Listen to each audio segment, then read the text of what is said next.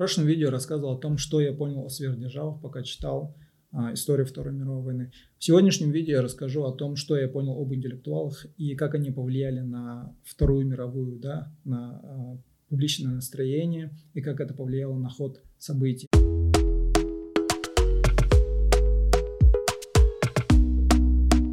Очень много интеллектуалов были, конечно же, против этой войны, были против Гитлера, но очень много их было, которые поддерживали Гитлера, да, которые хвалили его диктатуру. И это не только были а, в нацистской Германии да, интеллектуалы, которые поддерживали, но их было очень много и в Британии, и во Франции, и в Америке.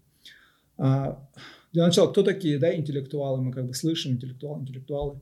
Интеллектуалы – это люди, публичные личности, которые занимаются как бы в сфере идеи, да, которые пытаются а, решить какие-то проблемы стран, внутри страны, человечество предлагает свои а, решения. Да.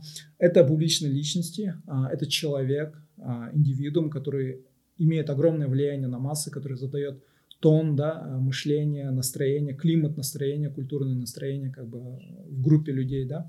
К этим интеллектуалам можно сейчас наверняка отнести всяких блогеров, инфлюенсеров, которые имеют там миллионных фолловеров, которые там сказали одно слово там или и все пошли, да, допустим, топить там за его идею или еще что-то.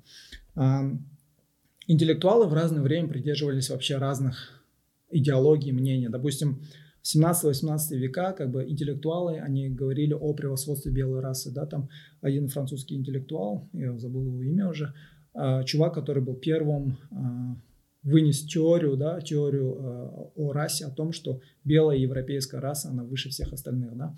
А потом э, в Америке, допустим, до Первой мировой войны, в Америке, Британии интеллектуалы топили за имперские амбиции да, страны. страны. Они говорили то, что эти страны должны принести э, развитие, демократию, культуру в другие страны, да, не топили за колонизацию, так скажем. Потом, после Первой мировой войны, когда они увидели все эти ужасы э, Первой мировой войны, эти интеллектуалы сразу поменяли свое мнение и начали говорить за пацифизм, за а, разоружение, да. Допустим, во Франции пацифисты, они писали книги, переписывали историю, а, преподносили их героев, допустим, Первой мировой войны, которые защищали свою родину, они преподносили их как жертвы пропаганды, а не как героев, да, допустим. Снимали очень много кино, а, все говорили за разоружение, и то же самое было в Британии, да, и в Америке. И все эти правительства Британии, а, Америки, Франции, они все знали, что Гитлер готовит, да, что он готовится к войне, что он хочет там, начать завоевывать да, другие страны в Европе. Но, допустим, Черчилль предупреждал Чемберлен, тогдашнего премьер-министра, все Черчилля считали просто какой-то глупый дурак, он просто хочет войны, да, и все. А в Америке, допустим, президент тогдашний, он не начинал двигаться, потому что он знал то, что настроение общее в народе такое, то, чтобы не идти на войну, разоружаться, да, и они ничего не предпринимали, да, потому что они не хотели идти против общего настроения народа, да, настроения, которое задали эти, эти интеллектуалы. А, допустим, одной из причин, почему французы, французы очень легко взяли, да, там буквально за несколько дней а, герма, немцы, а, нацисты пришли, завоевали Францию, все это в основном благодаря тому, то, что общее настроение как бы в народе было такое пацифистическое, да, а, интеллектуалы во Франции, они говорили, типа, зачем нашим солдатам умирать а, за Данию, за Чехословакию, за Австрию, за Польшу, да, зачем нам это надо? Некоторые интеллектуалы говорили, там, какая разница, да, если я променяю там французскую власть, французскую гегемонию на германскую, да, какая разница, если я буду говорить на французском или на немецком, да, то есть они вот такие вот говорили вопросы и как бы говорили, да, зачем нашим братьям, нашим сыновьям, нашим солдатам умирать за других, да, пока война не пришла во Францию. И то же самое говорили в Британии, да, пока Гитлер не разбомбил Лондон, да. Когда а, при Мюнхенском сговоре Чемберлен, можно сказать, буквально сдал Чехословакию Гитлеру, все журналисты, все медиа, все интеллектуалы прям хвалили Чемберлена как миротворца, да, но э, когда Черчилль пришел к власти, он начал предупреждать о том, что нужно готовиться к войне. Все говорили, что Черчилль только хочет войны.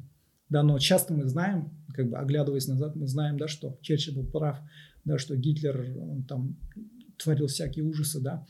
А, допустим, в Америке интеллектуалы такие, как а, Уэллс, а, W.E.B. Дюбой был такой, они говорили о том, что диктатура Гитлера, она правильная. Они говорили о том, что там демократии больше, да.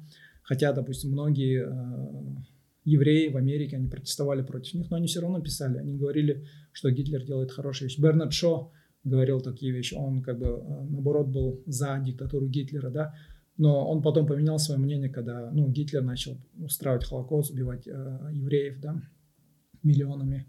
И интеллектуалы поддерживали его. И в самой нацистской Германии интеллектуал очень много, в эшелоне да, нацистской власти были очень много интеллектуалов.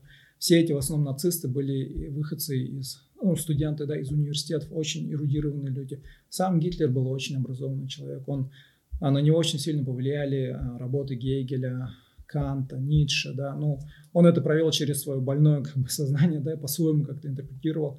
Тогда настроение было, да, общее такое, антисемитское, да, интеллектуалы поддерживали антисемитизм, да. То есть, в общем, что я понял, да, из этого? А, когда мы изучаем историю, ну, насколько я помню, да, когда в школе учим историю, мы учим историю как просто даты, да, сухие даты, битву при Сталинграде, осада Ленинграда, там, а, там высадка в Нормандии, да, там западных сил, но при этом не изучается, каково было публичное настроение, как эти интеллектуалы влияли, да, вообще на ход событий, и какой тон они задавали, да, вообще. И мне кажется, надо изучать вот такое, да, нужно устраивать, как бы, когда студентов э, учат историю, нужно и эту, эту сторону тоже подключать, да, чтобы люди, э, студенты понимали, люди понимали, да, какую роль может сыграть очень влиятельный человек, который не имеет определенной, как бы, институциональной власти, но имеет огромное влияние на массы, да, и как он может просто повлиять на массы народов, да. И, в общем, что я понял, да, из всего этого, пока я читал как бы Вторую мировую, я понял то, что эти публичные личности, среди них, хоть и, ну, бывают люди, которые всегда там против войны, еще что-то, и бывают те, которые там поддерживают, да, какую-то диктатуру, но публичные личности это часто орудие в руках пропаганды, да, и и нам, обычным людям, да, как бы тупым, как я, нужно уметь думать своей головой, да.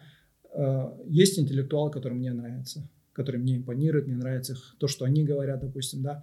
Но это не значит, что мы должны слепо, тупо следовать тому, что они говорят и к чему призывают мы должны как бы брать все это, взвешивать как бы на весах своей, своего, э, своей совести, своего мышления, мозга, интеллекта, своего знания, опыта, да, всего, и принимать свои решения, да. И очень хорошо прислушиваться именно к противоположным мнениям тоже, да, а не жить в таком, а, в таком пузыре, да, в изоляции и тем более с выходом соцсетей, быть подписанным только на тех, кто поддерживает твое мнение, да, и когда ты слышишь какое-то противоположное мнение, это кажется для тебя как ересь, и ты начинаешь с пены у рта нападать, да. Нужно как бы смотреть и то, и другое, и как бы взвешивать, да, на, на своем, как бы, а, полагаясь на свой опыт, на свое мышление, как бы, ну, уметь думать, да, критически своей головой. Поэтому а, и в конце просто скажу одну шутку, которую я услышал где-то, не помню где, в какой-то книге. Интеллектуалы, да, это люди с огромным интеллектом, но без мозгов, да. Так что интеллектуал – это публичная личность, там, инфлюенсер – это не значит, да, какой-то гений, что он, он имеет какие-то знания, какой-то там, я не знаю, сакральные какие-то э, опыт, знания, да.